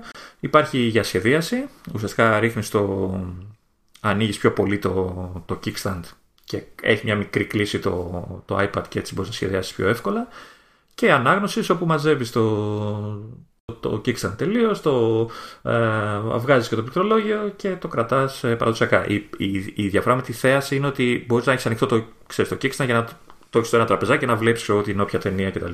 Ναι. Ε, τι άλλο, ε, το βασικότερο είναι ε, η τιμή επειδή είναι smart connector, ε, είναι keyboard που υποστηρίζει smart connector, είναι αυτόματα ακριβότερο από ένα κλασικό πληκτρολόγιο, αλλά ε, δεν φτάνει σε καμία περίπτωση τις τιμές της Apple, ε, τις, τις καινούργιες τιμές της Apple μάλλον. Ε, από ό,τι λέει η Logitech, τώρα δεν έχω ευρωπαϊκή, α, ευρωπαϊκό αντίστοιχο, αλλά η, η Logitech εδώ που είμαι ε, το λέει για 149,99, 150 δολάρια. Ε, σε όλα τα μεγέθη. Ε, από ό,τι καταλαβαίνω. Ναι, Καλά, να πεις όλα αυτά, όλα τα υποστηριζόμενα μοντέλα ίδια, ναι, είναι, είναι, ναι, όντως. Είναι, ναι. Ε, ναι, γιατί από ό,τι βλέπω, ναι, αλλάζει το μοντέλο, ναι, δεν αλλάζει τιμή. Ναι, τώρα στην, ε, στην Ελλάδα αυτό λογικά κοντά στα 2 θα, θα πάει. Ε, λογικά πως 170 είπες. 150. Α, 150. Ωραία. Αυτό που θα πούμε τώρα είναι ballpark. Έτσι, όχι ακριβώς, όχι ακριβώς αλλά ε 190 κάπου γύρω Κάτσε να δω μήπως έχει ελληνικό, ελληνική έκδοση Καλά, εξελινισμένο site έχουν και έχουν και διαφορά και στα προϊόντα που εμφανίζουν εκεί πέρα, αλλά υπάρχει πάντα καθυστέρηση στο τι εμφανίζεται σε εμάς. Δεν το έχει το προϊόν. Ε, μου τη σπάει γιατί δεν το βγάλανε για το δικό μου iPad. Έτσι να κρινιάξω. Yeah. Ναι. Ε, ωραίο φαίνεται. Εντάξει, η Logitech έχει μια, έχει μια εγγύηση γιατί πάντα τα πάει αρκετά καλά στα προϊόντα, στα προϊόντα της και στα ποντικέ και στα πληκτρολόγια. Ε, αυτά. Δεν ξέρω αν θες κάτι άλλο, να σε κάλυψα. Ε, όχι, εντάξει. Κομπλέ, δεν έχω, δεν έχω ζήτημα εγώ.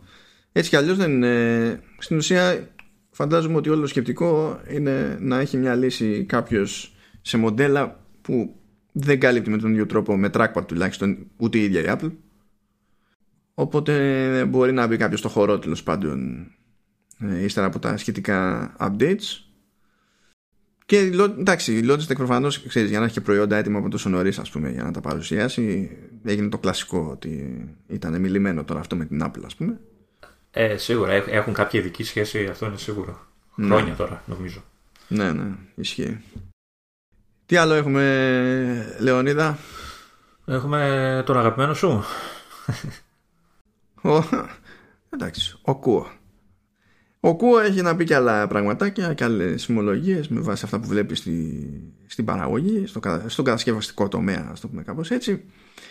Ε, ας ξεκινήσουμε τώρα με, τα, με κάποια πράγματα που λέει για, για iPhone που λέει ότι τώρα τέλος πάντων έστω ότι το πρόγραμμα δεν πάει κατά διαόλου έτσι όπως τρέχουν τα πράγματα ε, λέει τέλος πάντων για iPhone του 2020 ότι υπάρχει ενδεχόμενο να δούμε ε, sensor shift image stabilization. Αυτό τι σημαίνει; Ε, σημαίνει ότι στο κλασικό τέλος πάντων σενάριο με οπτική σταθεροποίηση ε, αυτό που κινείται ώστε να ευθυγραμμίζονται τα πράγματα όπως πρέπει και να ρεφάρει για, τη, για κάποιες αποκλήσεις και τραντάγματα αυτό που κινείται είναι ο φακός.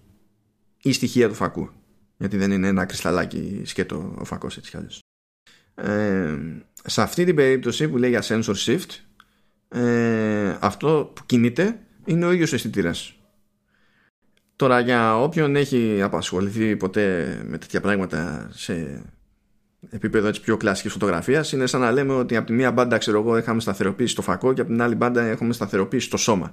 Οπότε λειτουργεί σταθεροποίηση άσχετα με το τι φακό θα βάλουμε πάνω ε, τώρα το αν αυτό σημαίνει ότι τα δύο είδη σταθεροποίησης θα συνεπάρξουν ή το ένα θα πάρει θέση του άλλου δεν νομίζω ότι το ξέρει κανένας αυτή τη στιγμή. Πάλι και στο χώρο της φωτογραφίας η κάθε εταιρεία συνήθως δεν προσπαθεί να τα κάνει όλα ταυτόχρονα. Ε, δεν είμαι και εγώ σίγουρος ότι είναι η καλύτερη ιδέα να, να συνδυάζονται όλα ταυτόχρονα αλλά επειδή δεν μπορώ να το πω στα σοβαρά αυτό το πράγμα δεν το έχω ψάξει τόσο. Κρατάω και ένα ερωτηματικό για την περίσταση αλλά αυτό προφανώς έχει ε, από σπόντα ένα, ένα έμεσο όφελος τέλος πάντων για εκείνους τους λίγους υποθέτω αυθαίρετα που παίρνουν ε, έξτρα φακουδάκια για iPhone. Και τα χώνουν από πίσω όπως είναι φακίτι solo clip ξέρω εγώ και τέτοια πράγματα ε, που εκεί πέρα τέλος πάντων θα μπορούν να τραβήξουν και να πιάνει τόπο η σταθεροποίηση του, από τον αισθητήρα τουλάχιστον άσχετα πάλι με το τι φακό έχει έχει μπροστά. Οπότε σε αυτή ένα τέτοιο σενάριο θα αποδώσει καλύτερα. Αλλά σπανίως θα κάνει αυτά τα πράγματα η Apple επειδή θέλει να πάει καλύτερα από το ένα αξεσουάρ τρίτου. Οπότε δεν ξέρω πώς το έχει σκεφτεί τώρα για, για ποιο λόγο. Και νομίζω ότι ε, πιο σημαντικό είναι τέλος πάντων να γίνει κάτι άλλο πρώτα, να υπάρχει οπτική σταθεροποίηση ε, σε όλους τους φακούς του, του camera system. Γιατί όσο έχει το πράγμα η Apple δεν έχει σε όλους. Δηλαδή στα, στα 11 Pro ας πούμε έχει στους δύο από τους τρεις. Εμένα πιο πολύ με νοιάζει αυτό. Αλλά εντάξει θα δούμε. Επειδή πάει να σπάρει ύπνος Λεωνίδα όχι σε ακούω με με ανοιχτό το στόμα με τρώ... τρέχει το σαλάκι ε, Είμαι ακίνητος παρόλη την ε, κίνηση του φακού. Είμαι ακίνητος. Θα πάμε σε κάτι έτσι θεωρητικά πιο, πιο ζουμερό. Ε, λέει τέλος πάντων πάλι ο Κούο ότι ε, σύμφωνα με τις δικές του, με τα, τις δικές του πληροφορίες υπάρχει ελπίδα να βγουν ε, διάφοροι, διάφορα μοντέλα Mac μέσα στο 2021 ε, με επεξεργαστές ARM που είναι όλα αυτή η θεωρία είναι ένας κινούμενος στόχος. Δηλαδή κάθε φορά πάει κάθε... για λίγο πιο πέρα. Ναι. ναι. κάθε χρόνο δεν το ακούμε καταρχάς αυτό. ναι, ναι, ναι, εντάξει. Δεν είναι ότι το ακούμε κάθε χρόνο για τότε συγκεκριμένα. Απλά έχουμε περάσει και από το στάδιο που υποτίθεται ότι αυτό ακουγόταν για 2020. Τώρα είμαστε στη φάση που ακούγεται για 2021. Και το άλλο εξτραδάκι ε, από τον ΚΟΥΟ είναι ότι πάει για 2022 υποστήριξη USB 4 σε Mac. Πόσο θέλεις τώρα να βρεις αυτή η διαδικασία για πες ε, Νομίζω εδώ θα καληνυχτήσουμε, θα χαιρετήσουμε. ε, όχι εντάξει θα το σκίσω Βασικά USB 4 ίσον Thunderbolt 3 Οπότε αυτό, απλο, αυτό απλοποιεί την κατάσταση στην πραγματικότητα. Θα είναι ένα και το αυτό το ρημάδι και δεν θα καθόμαστε να αυτονόμαστε όλη την ώρα. Ε, which is nice. Επίσης σε κάθε περίπτωση είναι USB-C which is also nice, δεν υπάρχουν εναλλακτικές. αυτό είναι έτσι υποσυνθήκη και σε άλλη περίπτωση είναι κάτι άλλο και ό,τι να είναι αλλά αυτό που αυτή η λεπτομέρεια που μου αρέσει εμένα περισσότερο σε αυτή την περίπτωση είναι ότι εφόσον είναι ένα και το αυτό είναι ευκολότερη υπόθεση να κάνει κάποια εταιρεία license τέλος πάντων την προδιαγραφή USB 4 και να τη χρησιμοποιήσει σε σχέση με πριν για το Thunderbolt που ναι μεν το είχε δεν σου έλεγε Intel όχι δεν στο δίνω αλλά υπάρχει λόγος που τόσα χρόνια ας πούμε ακόμα και από τα νομίζω δύο τελευταία χρόνια που το έχει κάνει open source είναι δύσκολο να βρεις ας πούμε θύρες Thunderbolt σε συστήματα με AMD ενώ σε Intel είναι πιο εύκολη υπόθεση εγώ καταλαβαίνω λάθος ότι ε, πρέπει να πληρώσεις και κάτι για να το χρησιμοποιήσεις. Το, το Thunderbolt, κάποια royalties. Γιατί το... το ένα, ένα, άρθρο που, διάβασα, που διαβάζω εδώ για, για το USB 4 είναι ότι υποτίθεται το Thunderbolt 3 χωρίς τα royalties. Τώρα ισχύει κάτι τέτοιο; Μα τα, τα royalties έχουν κοπεί ήδη στο Thunderbolt 3. Απλά αυτό δεν σημαίνει ότι δεν πληρώνεις τίποτα, διότι η μόνη, που φτιάχνει, η μόνη εταιρεία που φτιάχνει controllers για να λειτουργήσει αυτό το πράγμα είναι Intel. Δηλαδή Αντίστοιχα και οι, USB, οι θύρες USB έχουν, βασίζονται σε κάποιο USB controller. Από κάπου το παίρνεις αυτό. Δηλαδή δεν είναι ότι είναι μηδενικό το κόστος για να μπεις στη διαδικασία. Αλλά για μένα είναι σημαντικό ότι από τη μία θα έχουμε μία θύρα. Ε, στην ουσία θα καταλήξουμε κατά βάση με μία τεχνολογία σύνθεσης και μεταφοράς δεδομένων. Δεν θα πρέπει να εξηγούμε κάθε φορά χιλιά πράγματα. Θα είναι πιο ανοιχτή προδιαγραφή διαθέσιμη σε όποιον να είναι και έτσι πιστεύω ότι θα είναι και πιο εύκολο να δούμε ε, συνδέσεις με επιδόσεις Thunderbolt 3 σε iPad. Γιατί τώρα έχουμε μεν USB-C αλλά δεν είναι Thunderbolt. Και ανοίγει ο δρόμος λίγο λίγο. Θα μου πεις ανοίγει ο δρόμος για το 2022 και εδώ λέει στην τελική λέει για Mac, δεν λέει κάτι για iPad. Ε, μέχρι τότε θα έχουμε πολλά καντάρια φήμες ακόμα και θα δούμε, θα δούμε τι θα γίνει το... τους επεξεργαστές τους πέρασε τον Ντούκου πάντως έτσι ε, μα είναι, είναι πράγμα που έχουμε πει χίλιες φορές το ζήτημα, είναι, το ζήτημα δεν είναι αν μπορεί να φτιάξει ο επεξεργαστή η Apple πλέον το έχουμε, το έχουμε δεχτεί ότι είναι σε θέση να το κάνει αυτό το πράγμα το ζήτημα είναι η μετάβαση του, του software. Αυτό είναι το δύσκολο. Μέχρι να βγει η Apple, δηλαδή και να βγει αύριο η Apple και να πει: Ωραία, ξεκινάμε, ξέρω εγώ, θα έχουμε επεξεργαστές ARP. Ναι, θα γίνει τόρο αλλά δεν θα ξέρεις τι να πεις αν δεν σου πει το πλάνο μου για τη, για τη μετανάστευση θα είναι αυτό πάντως ε, όταν κι άμα και τα λοιπά φτάσει σήμερα να φτιάχνει ε, θα έχει τη δυνατότητα να, να φτιάχνει έναν επεξεργαστή τον α35 ξέρω εγώ και να τον κάνει να τον προσαρμόζει ε, σε όλες τις συσκευές. Δηλαδή ο Α35 θα είναι στο Mac, ο Α35C θα είναι στο iPhone, ο Α35X θα είναι στο iPad, ξέρω κάπως έτσι. Αλλά να είναι ένας επεξεργαστής και να, ε, να μην χρειάζεται να φτιάχνει για κάθε μηχάνημα διαφορετικό επεξεργαστή. Ο, θα, θα, να το κάνει θα, πρέπει, θα πρέπει να φτιάχνει διαφορετικούς. Θα μπορούσε να κάνει αυτό που λες σε επίπεδο branding και να φαίνεται ότι είναι okay. το ίδιο. Αλλά... Εγώ λέω για εσωτερικά, για σχεδίαση μιλάω. Εσωτερικά, να... μα, ούτε τώρα κάνει το ίδιο πράγμα που έχει να ασχοληθεί με iPhone και iPad. Στην ουσία. Τώρα οι υπόλοιπες συσκευές απλά κληρονομούν ό,τι κληρονομούν από αυτές τις περιπτώσεις. Ε, και δεν μπορείς να τα σχεδιάσεις με, το, με, το, με, τον ίδιο τρόπο. Δηλαδή, money money, ε, αυτό που μπαίνει στο iPhone έχει άλλο ταβάνι σε κατανάλωση. Δεν σου λέω τώρα για ότι γίνεται με throttling και τέτοια. Πρέπει να λειτουργήσει σε χι watt. Δεν θα μπει στη διαδικασία η Apple να πει ότι θα σχεδιάσω ένα πράγμα που θα λειτουργήσει στα ίδια watt σε Mac. Γιατί μπορεί να το κάνει αυτό το πράγμα. Για να σου ωραίες, γλυκούλες είναι οι επιδόσεις. Δεν θα πολύ παραπονεθεί. Θα σου πω εκεί πέρα ότι θα έχω αυτονομία τέρμα Θεού. Πάρα πολύ ωραία. Αλλά το πιο λογικό σε αυτή τη φάση να χωρίσει τη διαφορά, ξέρεις, και καλά εντός εισαγωγικών στη μέση. Να πάει και για πιο ούγκ επιδόσεις. Γιατί το ζήτημα δεν θα είναι να αποδείξει ότι μπορεί να τα πάει καλά. Ε, θα πρέπει να αποδείξει σε διάφορες κατηγορίες ότι μπορεί να τα πάει καλά χωρίς την Intel. Δεν φτάνει να έχει ε, το iPad επιδόσεις τέτοιες που να κοντράρει MacBook Pro.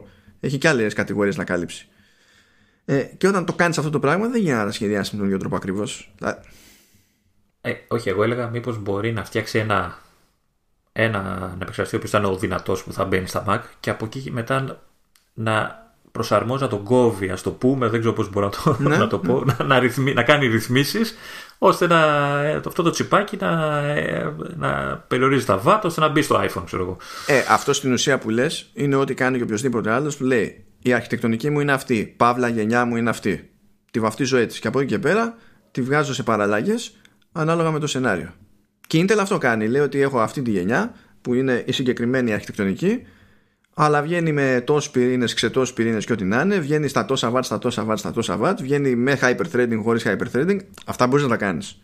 Αλλά ναι. στην πραγματικότητα αυτό δεν διαφέρει από αυτό που συνήθως γίνεται. Ουσιαστικά πάλι σχεδιάζεις πάλι από την αρχή. Ναι.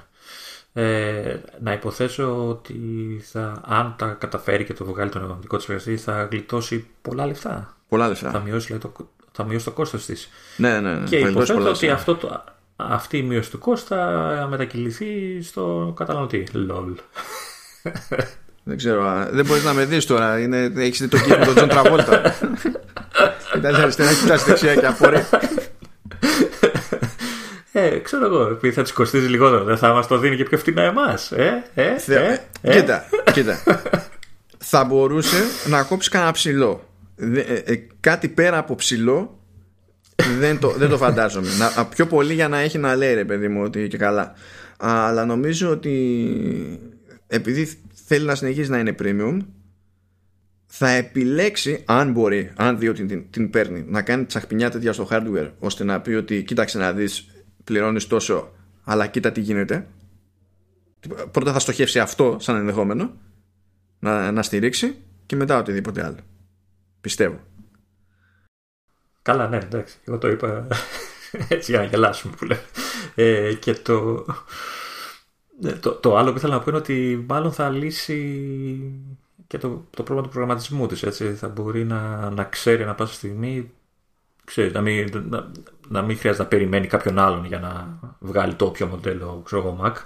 Ε, θα ξέρει ότι του χρόνου θα έχω τον τάδε επεξεργαστή και θα μπορέσω ναι. να βγάλω νέο ναι. μοντέλο. Ξέρω. Το μόνο που θα την νοιάζει περισσότερο είναι ξέρεις, ο κατασκευαστής του ίδιου του chip. Δηλαδή πότε μπορεί ναι, να παράξει ξέρω εγώ, η TSMC ή η Samsung ή δεν ξέρω εγώ ποιος άλλος αυτά που θέλει, τις ποσότητες που θέλει. Από αυτό θα έχει εξάρτηση μόνο. Όλο το υπόλοιπο είναι, είναι στο χέρι της μετά. Αν εκείνη πέσει έξω, έπεσε έξω. Αν δεν πέσει έξω, πολλά κομπλέ. Ό,τι θέλει κάνει σε αυτό το θέμα. Πάμε να κλείσουμε Πότε... λοιπόν. Εντάξει. Για δω Τι να δω. Λοιπόν. Χαιρετάω. Γεια σας. Ε, θα τα πούμε την άλλη εβδομάδα. Τι, δεν, Όλα αυτά που λέμε. Δεν εννοούσα αυτό, Λεωνίδα. Τι, να κλείσω. Α, Λεωνίδα. Δεν περίμενα αυτό από σένα. Να το πάθω και να, να, να έχουμε updates μπροστά μας και να το πάθω Ξέρεις τι έπαθα τώρα, έτσι; Ξέρεις τι έπαθα τώρα; Είχα κατεβάσει, είχα κάνει scroll τη λίστα και δεν έβλεπα τα, τα θέματα. Είπες και εσύ να κλείσουμε, λέω άντε επιτέλους θα με αφήσει ήσυχο. Δεν εννοούσα αυτό, λέω. Δεν παρεξήγησε. Αχ, το μυαλό μου δεν πάει καλά τα τελευταία χρόνια. τα τελευταία 39 χρόνια, 40 ε, ναι, ωραία. Θα πούμε επιγραμματικά ότι. Επιγραμματικά. Θα προσπαθήσουμε να πούμε επιγραμματικά ναι, ότι ναι. χτες Τρίτη ε, κυκλοφόρησαν οι νέες εκδόσεις ε, των εφαρμογών iWork Πρώτα σε Mac και σήμερα αργά το βράδυ, νωρίς το πρωί, δεν ξέρω, έσκασαν μύτη και σε iOS. Ε, τα, εντάξει, τα, τα, τα features πάνω κάτω ίδια είναι σε όλες τις εκδόσεις. Ε, ε, αυτό το πιο βασικό που προσθέτουν ε, οι, όλες οι εφαρμογές είναι ότι, υπάρχει, ότι υποστηρίζουν πλέον το, το folder sharing και κάπου εδώ χοροπηδάει ο Μάνος από την άλλη πλευρά. Το δοκιμάσαμε ήδη έτσι στα γρήγορα και του άρεσε.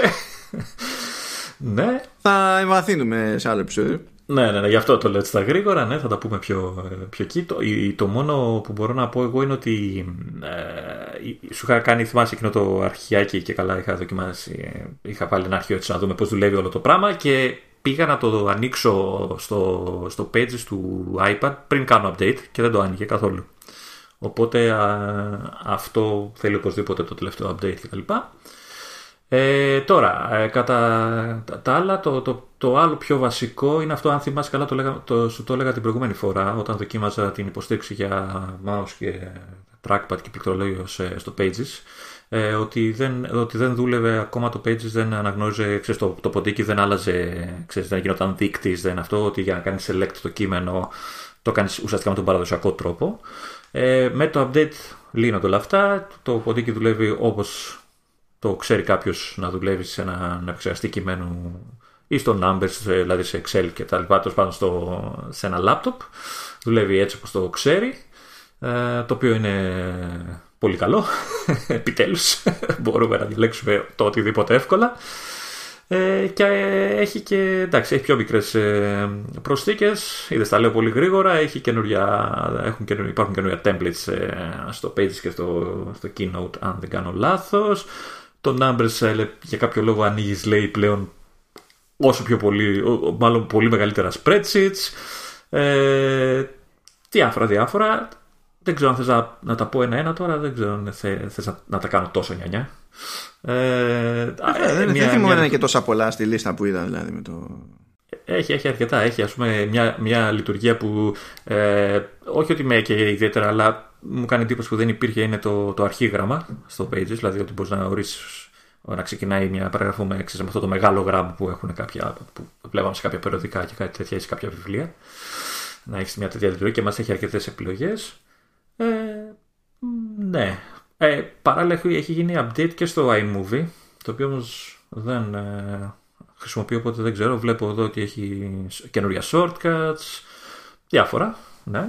Οπότε όλοι όσοι ενδιαφέρονται νομίζω ότι τρέχουν στο App Store ήδη για να τα κατεβάσουν. Δωρεάν είναι εδώ και χρόνια. Να, να πω εγώ τον καημό μου, έτσι. Α, είπε.